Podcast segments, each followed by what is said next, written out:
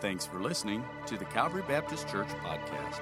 For more information, check us out at cbctaylorville.com. Join us now as Pastor Steve delivers this week's message.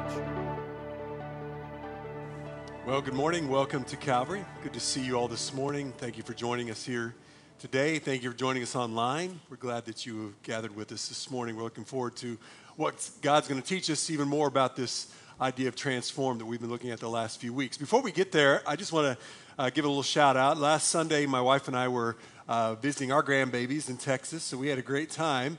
But on our way home, we, we caught the, uh, the live, uh, live stream of our teen service last Sunday. And what a great service that was. We were so excited, so proud of our teenagers, and uh, excited for what God's doing in their lives. Um, I'm grateful and help, happy for you parents that uh, are raising such great kids, and I'm looking forward to what God's doing in your families. Um, thankful to Josh and Callie and all the, the counselors. Just just thank you to the Lord for what He did. So um, I just wanted to let you know that. I'm thankful to the kids and all that they, they've done. I'm thankful for what God's going to continue to do in their lives. I believe what you saw last week is this word that we've been talking about. It's transformed in action right? We're seeing God literally change people's lives and these young people letting God do something in their hearts, and, and it's amazing what God's going to do with us. So that's what we're going to jump into again. We're talking about this word transformed, and we, we find it in the book of Romans, chapter number 12. Before we get there, just kind of back up where we started. A couple weeks ago, we, we finished up chapter 13 of Romans. And we've looked at chapter 12 and 13 together and how that the theme all kind of ties together. So to do that, let's go back to the first verse of this section, chapter 12, verse number 1.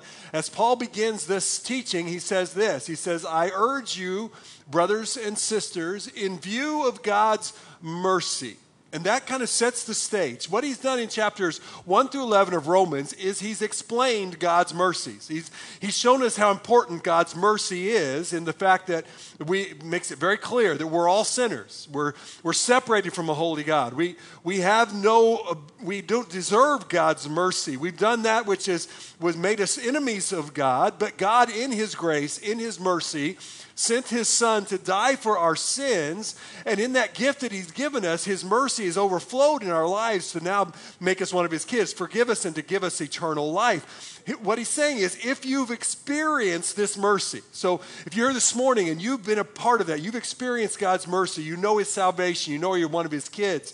Um, and if you don't, I hope that before this day is over, that that becomes a part of your, your life story. But if you've experienced this, in view of God's mercies, he says, here's what we're going to do offer your bodies then as a living sacrifice, holy and pleasing to God. This is your true and proper worship. You've experienced God mercies and, and He's changed your life or He's changing your life. So the best thing, your worship would be to give just give your life to him. God, you've saved me now. I'm all yours. And you give your life in that form of sacrifice. Then he continues, verse number two, and he says, Do not be conformed to the pattern of this world, but be, everyone say it with me, transformed by the renewing of your mind. And that's what we've been talking about. We, the way we think is going to make us, uh, that, that determines the way we're going to act. And he's talking about this change that God is making, transforming us. But today I want to focus on the last part. The verse goes on in, in chapter 12, verse 2. Then once your mind is transformed, your thinking is transformed, you'll be able to test and approve. One version says it this way By testing, you may discern. Here's what, he's, what he says here's the result. You'll be able to discern what God's will is his good, pleasing, and perfect will. What he's telling us is that the, the philosophy of the world, the things that you're going to look around us in culture, that, that philosophy, that's going to distort things. It's going to defeat you. It's going to actually ultimately destroy us if we stay on that path. But if we allow Him to transform our thinking, to let us look at things through, as we saw in the video, through God's lens, we look at things through God's plan, or as he uses the term here, God's will, then we'll be able to see the way that God has for us, the design that He has. It's His will that's important. His, and as He refers to it, it's good, it's pleasing, it's perfect. It's the will that God has for us. So today, what we're going to do, we're going to take a look at the guy who wrote this, this passage, the, the Apostle Paul, and how that he not only taught these things, he lived these truths. And he, he lived what it was to see things from a transformed perspective. And so here's what we're looking at today. We're talking about transformed, discerning uh, God's direction or knowing God's will, you could say. And, and here's a question right off the bat. I'm going to ask you several today to consider. One is this Do I really care? Do I really want to know what God's direction is? Some would uh, just seem to kind of be oblivious to the fact that there is a plan. Do I want it? And if I do want it, will I respond to it once I hear it? What am I going to do with that, that information once I have it? So here, here's what we have with Paul. We're going to take an example of this man who's teaching us to be transformed, how he lived it. How did he live this idea of knowing and living according to God's will? And that's exactly what Paul's life shows us. Paul in, in, was introduced to us in Acts chapters 8 and 9, and in chapter 9, talk about a life change. I mean, God moved in and he was going this direction, he's now going this direction. Literally transformed the way that Paul's, the directory of, of Paul's life. And, and he, he was once a persecutor of Christians, now he is one, and he's teaching about that, right? Complete change. But what God does then, God then calls him to share that message with others. And we begin to see how Paul's living out this very, this very thought of living according to the will, the, what God wants me to do. Let me give you an example. Acts chapter number 16. They are on their uh, one of their journeys. He and his and his associates, and and they're listen to some of the specifics. Now you may not recognize some of the towns he mentions. We're not talking about Decatur and Owaneco here. We're talking about some towns you may not have been to, but I want you to see some specific direction that God gives. Look what he says in Acts 16. Paul and his companions traveled through the region of Phrygia and Galatia. Any ever been there? Just just asking. Phrygia or Galatia? Okay. All right, so you don't, but you recognize where he's at, a specific town or a specific area. Going to, uh, to Galatia, notice this having been kept by the Holy Spirit from preaching the word in the province of Asia. There was a specific leading that God said no to that direction and yes to this direction, knowing God's will. Look at the next verse. When they came to the border of Mysia, they tried to enter Bithynia, but the Spirit of Jesus would not allow them, would not allow them to enter.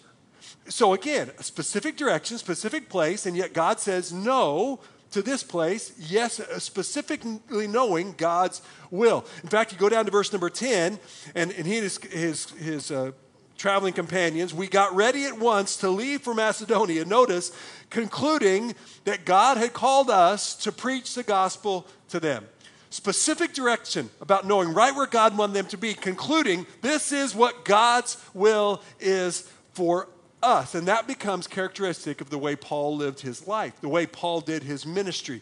He was going to be where God had called him, he was going to know what God's will was for his life. In fact, at the end of his second journey around the then known world, he tells his friends in, in Ephesus these words, chapter 18 and verse 21. But as he left, he promised, Paul said, I will come back if it is God's will. Now, he wasn't just throwing that in like the end of a phrase. That's what he literally meant. I'm coming back if that's what God's will is. His life was, I'm going to follow, to do what God's will is for my life. And then you move to chapter number 20, and it's interesting that the first part of this chapter actually says that on this journey. Well, let, let, me go back to chapter 19 because this becomes real significant because Paul says, uh, he makes a statement. Paul decided to go to Jerusalem. Now we see Paul's living according to God's will and he decides this is what God's will is. And he goes on and says, passing through Macedonia and, and Achaia, and he says, after I've been there, I must go to Rome also. So Paul's saying specifically, this is I want to live where God wants and do what God wants me to do. I'm going to and specific direction in his life. But along that journey, he's going to Jerusalem. Ultimately, he's going to go on to Rome. And he, as he begins that journey back, we get into chapter 20, and he actually stops, the Bible tells us, for three months in, the, in Greece. Now, I throw that in because it's interesting why he stopped three months. Why? I'm going to Jerusalem, Rome. Why would he have this interruption? The, the best thing that we know is, according to context and according to scholars, those three months is when he actually wrote the book of Romans that we're studying the, this series. It was everything he did was purposeful. There was a reason why he was there. And for three months, he's writing one of the most famous books of the scripture along his journey to go where God has called him, right? So now he's making this journey. He's coming from where he is back to Jerusalem. Remember, that's where he knows God wants him to be. And he calls some friends together, some friends that this had to be a hard conversation because he'd been with these folks for two and a half years or more.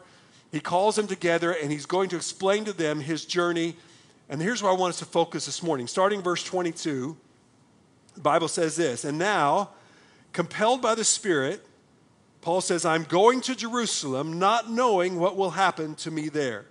Verse 23 I only know that in every city the Holy Spirit warns me that prison and hardships are facing me. However, I consider my life worth nothing to me. My only aim is to finish the race and complete the task the Lord Jesus has given me the task of testifying to the good news of God's grace. Paul says, This is what I'm called to do, and he's telling his friends, This is what's going to happen in my life. Now, some of you would say, perhaps, or maybe you hear people say, Yeah, well, that was Paul. I'm not, I'm not Paul. I'm not a Bible writer. I'm not an apostle. I, Somebody would say, I'm not even, I'm not a preacher. That's what preachers do. That sounds like preacher talk.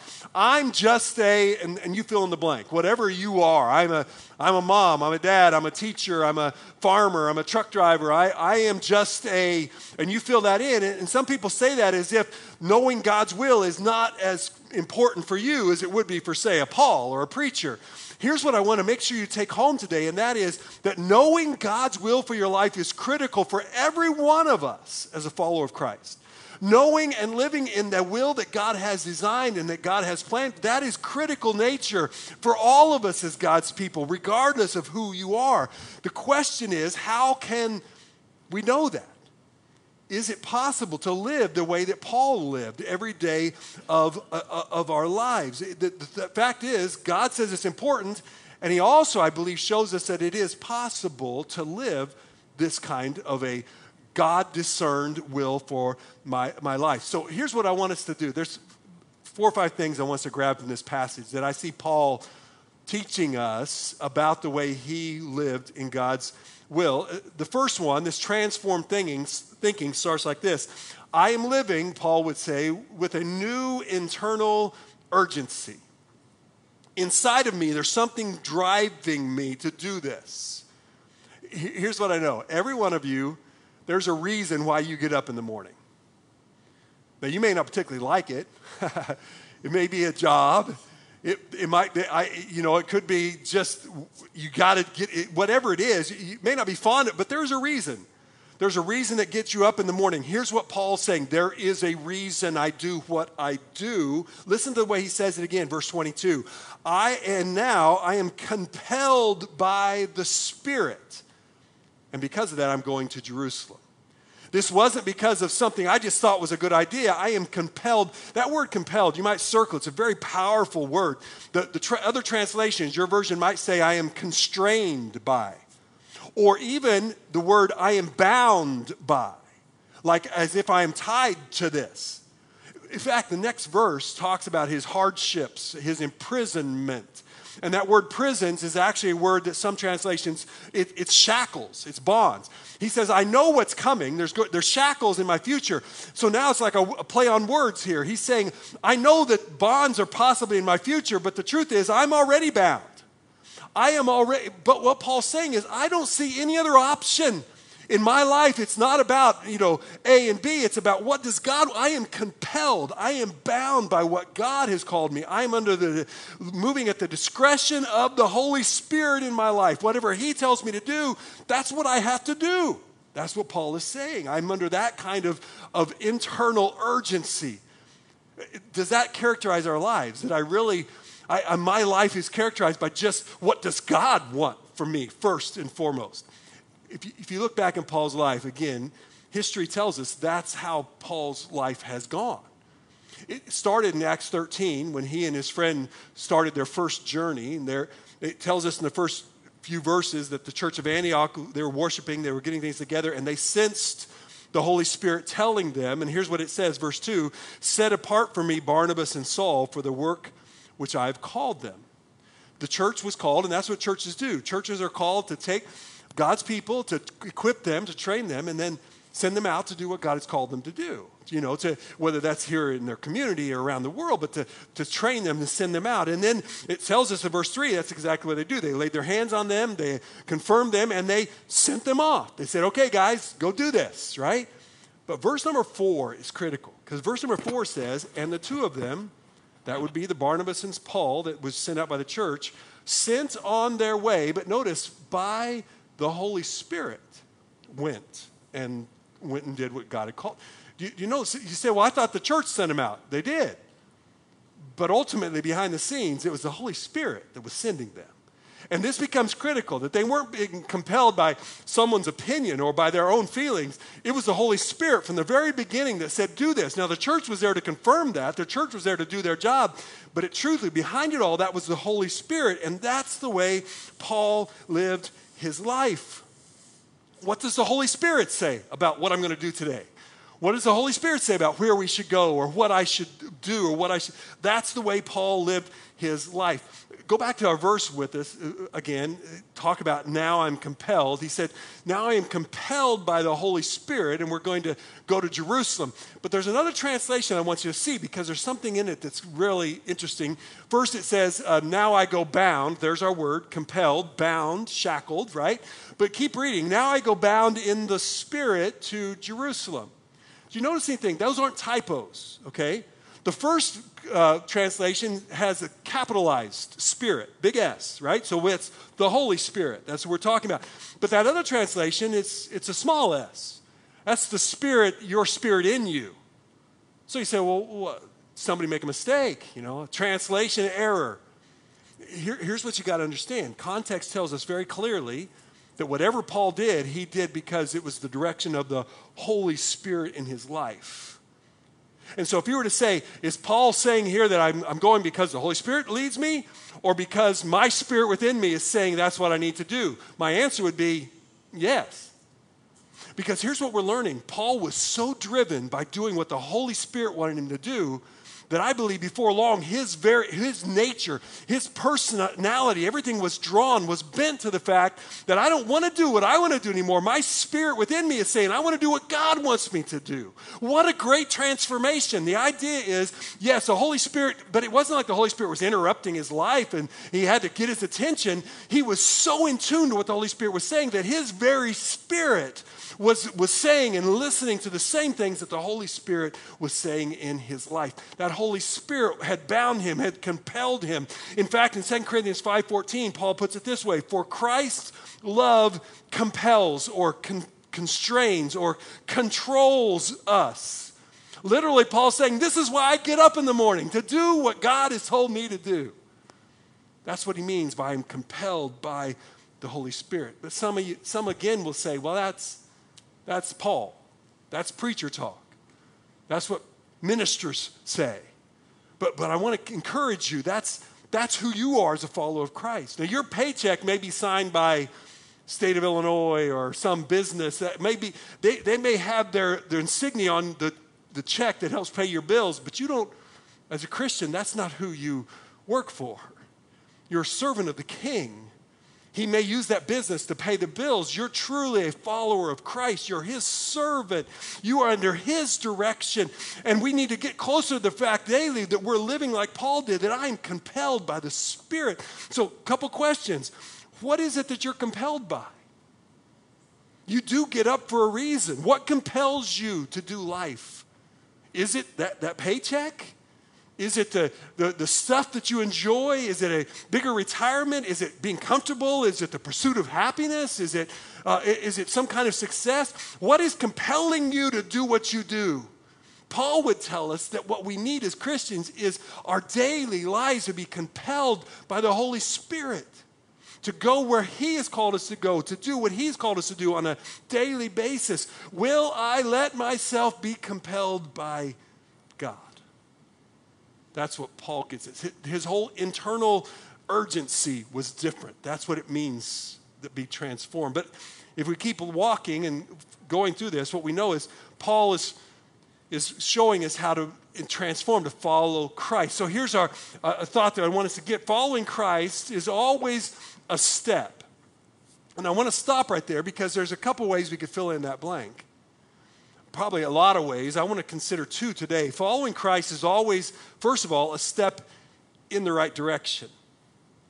Following Christ is really what we want to do. That's your best that's your best route, following Jesus. Eh, he set us up to know that whether we understand it or not, if you want to know the right way, following Jesus is it. And eh, from the very beginning, that's how Jesus called his disciples. He said in Matthew 4, he said, Follow me, and I will make you fishers of men. It was very simple. Just follow me. You, you want to know the right way to go? Well, just, just follow me. And, and I love that. Jesus didn't give him a map, he didn't give him a, a handbook and say, read this and learn it. He said, just, you, you see me go, just go with me, follow me. You see me head that direction, then what direction do you go? You go that way because you're just following me. It makes it very relational makes it very intentional. You're making a decision to follow Christ. It makes it very purposeful. It makes it very transforming because now Jesus said, I am going, you follow me and I'm going to make your life different. I'm going to show you the way that you should go. Let Jesus, keep your eyes on Jesus and just go where he goes. It's very simple, isn't it? That's what it means to follow Jesus. It's always a step in the right direction. It's simple, but is it easy? Here's the second way I would fill in that blank following Jesus is always a step of faith. To go where Jesus wants you to go is always going to be something that, that may be, I, I, I don't want to give it a bad connotation as it's, it's, it's ugly. It's a fact of something that may be difficult, bigger than what we could ever imagined. We keep reading this verse. Look how he, he says, I, I, I, know what I'm going to, where I'm going to go. He's very clear Jerusalem and ultimately Rome. But look at the next phrase not knowing what will happen to me there. I know this is where I'm going to go. I know this is what God has called us to do, but I don't know really what's going to happen at, at that point. Now, I don't know if that kind of phrase some of you in this room, some of you watching uh, today, when you hear those words, that may be kind of, you know, disconcerting a little bit. Ooh, I don't know exactly what's going to happen. But let's be honest. For some of us in this room, including myself, that makes my heart skip a beat. to not know what's going to happen. I'm, by, by nature, I'm kind of a thinking person. I like to think through processes. I like to plan things out. I, I, when we do a vacation, I, I want to know where we're going to stay, where we're going to go. I like to see the things in advance. Some of you are laughing because you agree with me. We're kindred spirits. You want to you want to see that. So when I see the words and you don't know what's going to happen, I go, oh, that's hard. That's difficult. But, but let me make sure you understand what Jesus is trying to get us to is to, to walk in that idea, to take a step of, of faith. You see, here's the thing what Paul's saying here really has precedent clear back to the beginning of the Bible. In fact, one of the first examples is a guy we, we know as Father Abraham, Genesis chapter 12. You know, Father Abraham, he had many sons, if you don't know the story, right? He had all, all this, it started with him, and his, his story is recorded in Genesis 12. But it's, it's repeated, it's described in the book of Hebrews, chapter 11, this way. Look at this verse Hebrews 11 8. By faith, Abraham, when called to a place where he would later receive as an inheritance, he obeyed and he went. Now that's great. Abraham did it, but look at the next phrase. Even though he did not know where he was going. Okay, it wasn't even that he didn't just know what might happen along the route, he didn't know the destination. I can't imagine having that conversation with my wife. Hun, we're going on a trip. Don't know where we're going. We're just, he literally, God says, you go until I say stop. I'm not even telling you where the destination is. You just go, and I'll tell you when you've arrived, when you get there. God is saying that that is that, in fact, in that book of Hebrews, he says that it is impossible to please God without that kind of faith. That becomes a, a precedent in that chapter of Hebrews 11, often called God's Hall of Faith because other figures like Moses and David and the children of Israel, they, they would, God would tell them go, but he wouldn't give them all the details, and they were told to step out and to, to follow him, to go and to do what God has called them to do. And, and the one thing, though, we go back to Paul, he didn't know exactly, verse 22, not knowing what will happen, but God did show him one thing. Look at the next verse, verse 23. I only know that in every city the Holy Spirit warns me that prison and hardships are facing me. I don't know all the details, but here's one it's not going to be easy. God never switches the price tags with, with his followers. He never shows us one thing and then shows and then delivers something else. From the very beginning, he says, Follow me, but if following me, if you're going to follow me, it's going to require denying yourself, taking up a cross. There's going to, this isn't going to be an easy journey in this life, but it is, it is the best journey. But you've got to understand, God, but Paul, isn't it interesting? Have you ever thought, why does God choose to lead us this way? Why, why does He choose sometimes to not give us all the, the information? Just take this step. Some, some have suggested, well, if you knew all the information, you probably would never take a step if you knew all that was going to happen. Possibly. But Paul knew that it wasn't going to be easy. Prison was coming if he takes this step. And so it wasn't just God was keeping the bad part away from him, nothing, nothing like that at all. Here's the primary reason why God wants you, doesn't give us all that, because he wants you to take this step based on trusting him and not trusting yourself. It's about if, if I can see it and I can wrap my brain around it, then that means I have a little bit of control over it. You see, my, my fears about wanting to do things, I, I, some people would say I'm afraid. Some people would say, well, you're, you're, you're just want control. I think it's wisdom. I think it's preparation. I like to be prepared. Here's, here's what God is saying I want you to trust me. Because here's the other thing if I can see it or wrap my mind around it, that also means it's limited to what I can see and think. But God's saying, I got something bigger for you. I got something more in mind for you. I've got something that I want you to do, but it's going to be bigger than what you can do. It's going to be something that when it's done, only God gets the credit for. You're going to have to trust me. Do you trust me to take this step into an area that maybe you don't completely understand? And that comes our question Will I, will I trust God to take this, this step of, of faith? A New Testament example you might recognize a guy named Peter was in a boat. He and his friends, they're going across this, the sea, and storm came up pretty, pretty severe storm. They're kind of worried by it and they're, they're struggling with it. And when all of a sudden they look off to the side out into the water, and Jesus is walking on top of the water. He's not surfboarding, he's not swimming, he's walking on top of the water, right? That's, that's pretty incredible. Now, I'm paraphrasing a little bit here, but basically, Peter sees that and he goes, That's cool. Jesus, can I do that, right? Now, I don't know if G- Peter maybe didn't expect this answer, but here's what Jesus said Sure, Peter, come on out and join me. Okay, now from that point on, Peter's got a decision to make. Because it looks good to, to walk on water until you realize you got to get out of the boat to do it. You got to take a step into something you can't do. I can't walk on water. I can't make that happen. Do you trust me, Peter, to do what I just asked you to do? That's what God wants us to do. He wants to do something in our life, but it's going to be something that's going to trust Him rather than trust our own ability, our own, our own ideas. In fact, chapter 21 of this book of, of Acts, when, when Paul keeps moving towards Jerusalem, the, the journey continues past this statement.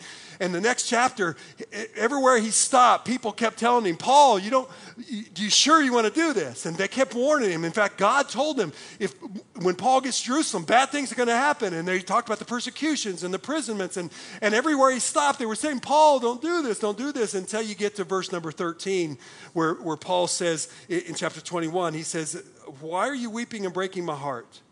I'm ready not only to go bound, but also to die in Jerusalem for the name of the Lord Jesus. Guys, I know that this is ahead of me. And so the next verse, I love verse 14. He says, When he would not be dissuaded, we gave up and said, The Lord's will be done. Paul, Mr. Stubborn, said, Listen, dudes, this is what I know God has called me. I'm going to do it but I don't think this is facetious. It wasn't, well, the Lord's will be done, as if that's, what, it, it, I think they're really learning that that's the way Paul lived. He believed this was God's will for his life, and he was willing to put his life on the line for that. And they said, the, the Lord's will be done because that's always what's best. That's the way you step in faith. I don't know, and it may, I may also know it's going to be difficult, but I'm going to do it because that's what God has called me, which leads us to this next verse. However, Paul says, I consider my life worth nothing to me. My only aim is to finish the race and complete the task the Lord Jesus has given me. What he says is what really matters is faithfully pursuing God's mission for my life. God has a plan for me, so what matters most is that I discover, I find, and I do what God has called me to do. Paul wasn't a didn't have a death wish, he wasn't being reckless with his life. He, he took care of himself, but he was simply saying, when it comes to following Jesus, I, I've already surrendered everything, even if that means my life, which that could literally be what happens. He said, it doesn't matter. What matters is God's put a mission on my life and I'm going to do it. In fact, in Philippians 1, he put it this way for, for, to me, to live is Christ and to die is, is gain. It's even better. Sure, my life right now is to do what God wants me to do, His will. If I die, you can't threaten me with death. I'm going to see Jesus. It's a matter of, I'm simply, the, the big important thing in my life is to do what God has called me to do. He said, and my aim is to finish the race. That was a phrase that Paul used often in his writings about we're in a race and it starts at our conversion and it will last for our, our lifetime. He goes on to say, and to complete the task that God has given me. In fact, in Philippians chapter number three, he says it this way I haven't obtained it, I haven't arrived, I've still got work to be done in my life, but I press on to take hold of that for which Christ Jesus took hold of me. I love that last phrase. He said, God grabbed me for a reason. If you're a follower of Christ, you've been grabbed by God for a reason. He made you on purpose for a purpose. He's got a design for you. He's grabbed you. And Paul said, and I'm going to do everything I can to find out why God grabbed me and go after that because that's why I was made. That was my purpose for living. Verse 14, so I press on toward the goal to win the prize for which God has called me heavenward in Christ Jesus. He said, My life's bigger than my job, my career, my education, my success. It's bigger than that. What's, what's important is I do what I was made to do. I do what God has called, the mission that God has put on my life. Everything comes back to that. Every once in a while, I, um, I point out a song that has been kind of special to me recently, and I, I heard one, I, I think it's fairly new. The title is What Ifs, and the singer is Matthew West. There's a lot of great words in there, but let me point out a, one, one sentence I thought was so powerful. He said, my biggest fear is waking up to find what matters is miles away from what I spent my life chasing after. Wouldn't that be incredible to realize I've been going the wrong direction? And I've been doing it hard and fast and with everything I got, but it really was totally miles away from where I needed to be. So he ends up, is my story going to have the same two words in every chapter? What if? What if? Am I going to end my life and look back and go, what if? Now, what if, you think about it, it's not necessarily a bad phrase. It, it can be a good evaluation tool. You're looking at things, well, what if this happens and I can kind of work things out. But sometimes what if can get in the way of doing what we need to do. What if of fear if you, you know this is where you need to go, but then you start what ifing it to death. Well, what if this happens? And what if this, that, and what if they don't? And what if we, and what, if, and, and so then we, we back off because the what ifs have got us too afraid. Or what ifs, as in Paul said, what if, the what ifs of regret. What if we get to the end and we look back and say, what if I had done all, what if I had given my, what if I'd done what God had called me to do? What, and he said, I don't want my life to end that way. I, in fact, the, the final sentence no regrets in the end. I want to know, I got no what ifs. Sometimes we call that carpe diem, seize the day. Paul called it, said it this way make the most of every opportunity. You've got a reason why you're breathing today. So God's called you on mission, God's grabbed a hold of you. Everything you got, give it to what God has called you to do. And then into verse 24, he actually describes what this mission looks like. Look what he says. I want to complete the task, the task of testifying to the good news of God's grace. Proclaiming, testifying, speaking up about God's mercy, God's grace in our lives. Here's two things we learn about this mission that Paul describes God's mission is both universal and it's unique. It's universal in this sense. Testifying to God's grace, that's for every one of us who's experienced God's grace.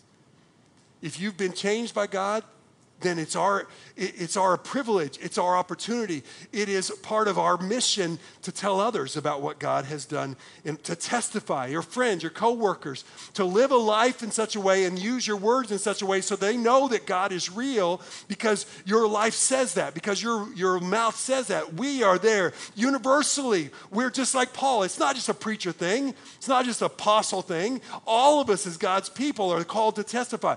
Here's a translation. Maybe it'll help us even see it more practically. We talk about the task of testifying to the good news of God's grace. Look at this, this translation. The job the Master Jesus gave me of letting everyone I meet know all about this incredibly extravagant generosity of God. Does that make sense? That you, as God's per, per people, or simply every person you meet should be able to see God is real based off your life and your words. You are here to testify. That's universal. All of us of God's people have that mission. But it's also unique. It's unique because the way that God does that in each of our lives is going to look differently. The way God uses your life to testify is going to look differently based off your, about, your, your talents, your abilities your personality, all those things God has given you, your, your experiences, your circle of friends, your circle of influence, all of those things. So, how God uses you is going to look different. It's going to be unique, but the mission comes back to the same that your life glorifies Him and brings others to follow Him. It's all about doing what God has called you to do. It's universal, unique. Here's what I find very interesting. Remember what Paul said My aim in life is to finish my race. In fact, some translations say, finish my race with joy, knowing that that's what I've been made for. So my fulfillment in life is not doing what I want, it's doing what finding what God wants me to do and do it because it's that's the fulfillment of life. He says that's what I want to do. And so when he comes to the end of his life, 2 Timothy chapter 4, it's about 10 years or so after he writes those words in Acts. And as far as we know, these are the last words that Paul wrote. Could be days, weeks before he actually is martyred for his faith. And listen to how he wraps his life up. I have fought the good fight. I have finished the race. I have kept the faith. Now, Paul didn't say, I did this all perfectly. I never made any mistakes. Of course not. He was human. But he says, in looking back over my life, I did, I found what I was supposed to do and I did it. I, I finished it. It's universal. Do you notice it has that, that word the in front of it? There is the good fight. There is the race. There is, there is the faith. There is this thing that, that all of us share, this mission. But it's also, Paul said, I, I did what God made me to do. In verse 8, he says, And now I know there's in store for me a crown of righteousness. The righteous judge is going to give it, but not just to me, to all those who love his appearing. It's for all of us to finish this race and to meet God and, and hear him say, Well done, good and faithful servant. That's what Paul was looking forward To Christians, this ought to be our motive. God, I want to finish my race, and I want to finish it well. And I'm not much of a, of a car racing guy. Some of you are probably more into car racing than I am, but I've had a habit over the years to be have an interest in one particular race. Happens every year, and usually in May, and that's called the Indianapolis 500. You may recognize that name, right? Okay. Indy 500, big race, just all this publicity. Some of you who are car people and watching or in here will probably remember this particular historic event. Sunday, May 30th, 1999, Indianapolis 500. The racer, the IndyCar racer, was Robby Gordon. And Robby Gordon was just minutes away from the dream of his life to win the Indianapolis 500. He had gained the lead in the race at lap 171 and there's 200 laps. So for the almost 30 laps, he is in he is in the lead. He is the one to win the race. In fact, he enters lap 198. He's less than two laps away from winning the Indianapolis 500. On this day, he can see the checkered flag in his mind, right? And anybody knows what happened? He ran out of gas. He took a risk that he could make it, and with less than two laps to go, he ran out of gas and lost the race. Oh my goodness. Can you imagine what's going through his mind at that time? Do you understand? Here's what Paul's saying I don't want to come to the end of my life and realize I ran out of gas before the end. I, don't want Paul, people, I, I, would say with, with Paul, I don't want people to look at me and say, well, he, he did pretty well, but towards the end, I want to finish the race and I want to finish it strong. Because God has a task for me. I want to find it and do what God has called me to do. Let me take you back to the song that I was sharing with you. Here's what this song, What If? Since I'm still alive and breathing, I'm still kicking. Here's, here's what the song says I'm going to dream a little bigger.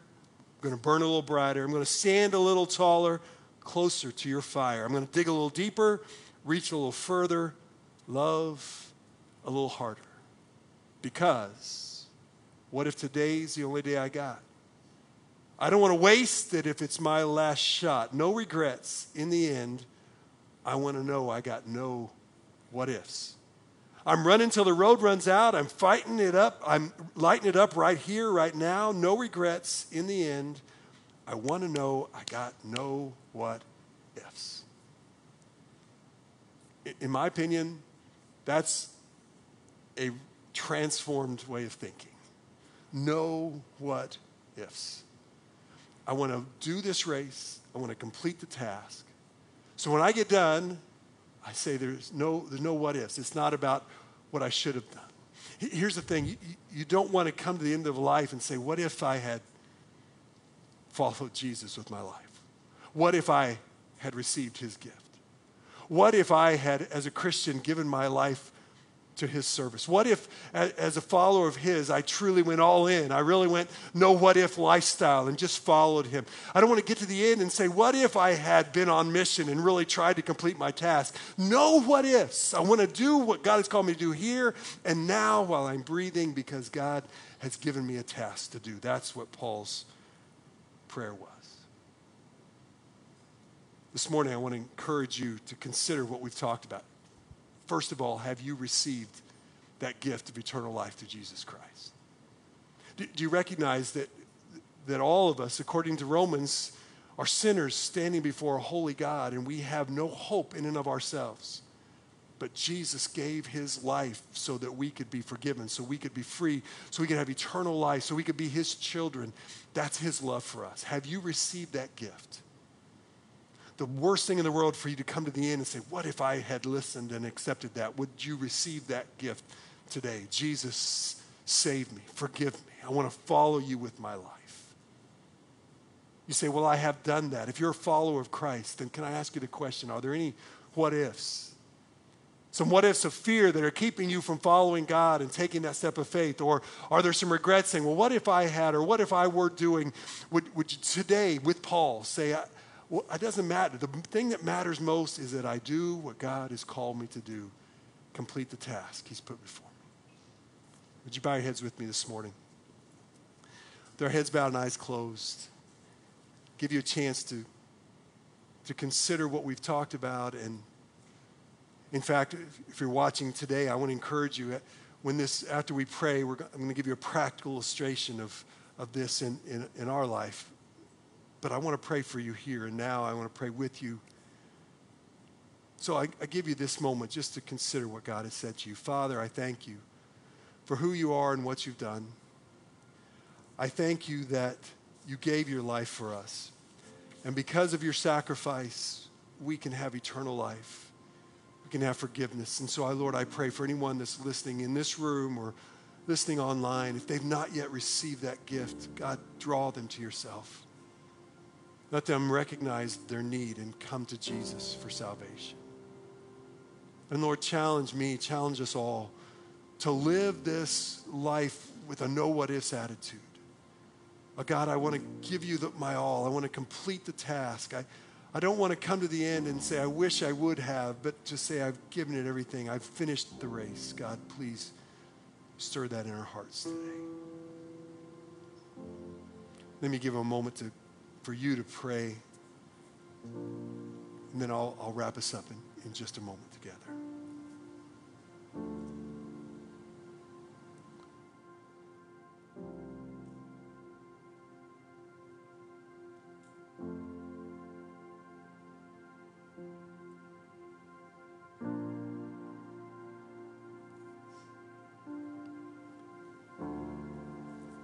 Again, I thank you, Jesus, for speaking to us. Thank you that your word is always true. I pray that you will stir in us that desire to live a compelled life, a life for your honor and your glory. We love you and we thank you. Give you the praise in Jesus' precious name. Amen.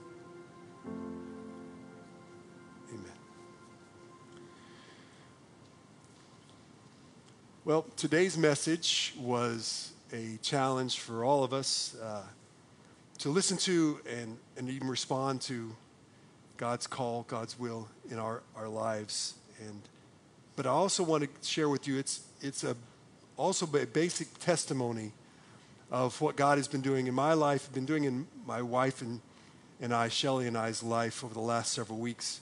It's always been our prayer that we keep right in the center of what God has called us to do and, and follow his will. And we believe God has given us some direction about next steps for us. And so those next steps are going to be a dramatic, a significant change for us, but it's also going to affect Calvary in, in a significant way. So today, uh, I wish to notify you officially as a congregation that I'll be resigning from my position as lead pastor at Calvary. Shelly and I have accepted um, a role as missionaries with uh, Manna Worldwide. Um, the work of missions has always been something that's close to our hearts.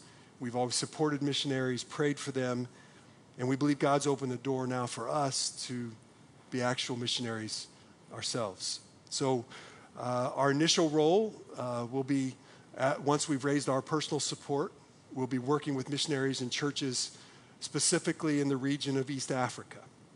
Um, we'll be based out of the home office, the Manna's International offices in Fort Worth, Texas. So we will be re- relocating to there as well. So we're truly excited to see what God's going to do for us. Um, but this change comes with a mixture, genuine, of excitement and, and sadness. The sadness is because um, we'll no longer be pastoring this, this wonderful church. And I want to thank you for the opportunity to be your pastor for the last 11 years. Um, it's been an incredible privilege for our family. God has done a lot of things, and it's been great to work with our leaders, paid and volunteer. Um, we've seen the Lord work in many ways, making disciples that make disciples right alongside you. So we, we really do appreciate that. But we know the Lord's still working in us, and He's still working in you. And for that, I borrow the words of Paul He who began a good work in us will, will complete that work until the day that He comes. So here's the thing if I know God's working in us, I know He's working at Calvary. He's got still plans for you, and I, I, am looking forward to what He's going to do in both of our futures. So, that being said, our, my last day as pastor will be August 15th. Um, I'll do everything I can in the next few weeks to help our leaders, uh, equip them, and help them carry on effectively while they begin searching for a new lead pastor. Um, I have utmost confidence in our leaders, and I, I, pray that you'll be praying for them as well. Please, please pray for us as we move forward, and I promise we will be praying for you, and I, I believe our friendship, our partnership will continue for the many years to come. So thanks again for the opportunity to serve at Calvary as your pastor, and may the Lord bless you. Um, I have communicated this information to our deacons, and they're already working, pr- making preparations to begin the process of calling a new pastor. So keep them in prayer as well as they begin this process. Uh, they'll, they'll be providing you with more information in the weeks ahead of how this process works. Uh, so, with that in mind, I'm asking Troy Wagner, our chairman of the deacons, to come and close us out in prayer today. This is a kind of mixture of emotions. Um, if you've not been through this before, it may be something new to you, but um, it is an exciting time for Pastor and Shelley. They they are uh, following the Lord where He has led them, um, but God's still at work here. God's got a plan for us as a church, and um, just just encourage Pastor and Shelley over the next few weeks. Be an encouragement. Be uh, be positive in their life, and that's what we're asking for.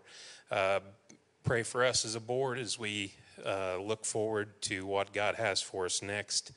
Um, I know our board's already been in prayer about that, um, as we've known that for a few weeks, but um, we just ask for your uh, prayer and support as we move forward. And uh, we know that, that God still has great things to do here at Calvary.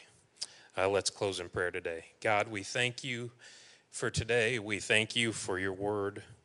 Thank you for Pastor and Shelley, and we just lift them up in prayer as we know you have something in, great in store for them as they move on, and, and it is a mixture of emotions. It's sad, and uh, but we are excited for them. We know that uh, you have them right where they need to be, and uh, exciting time for our church as well as we continue to move forward.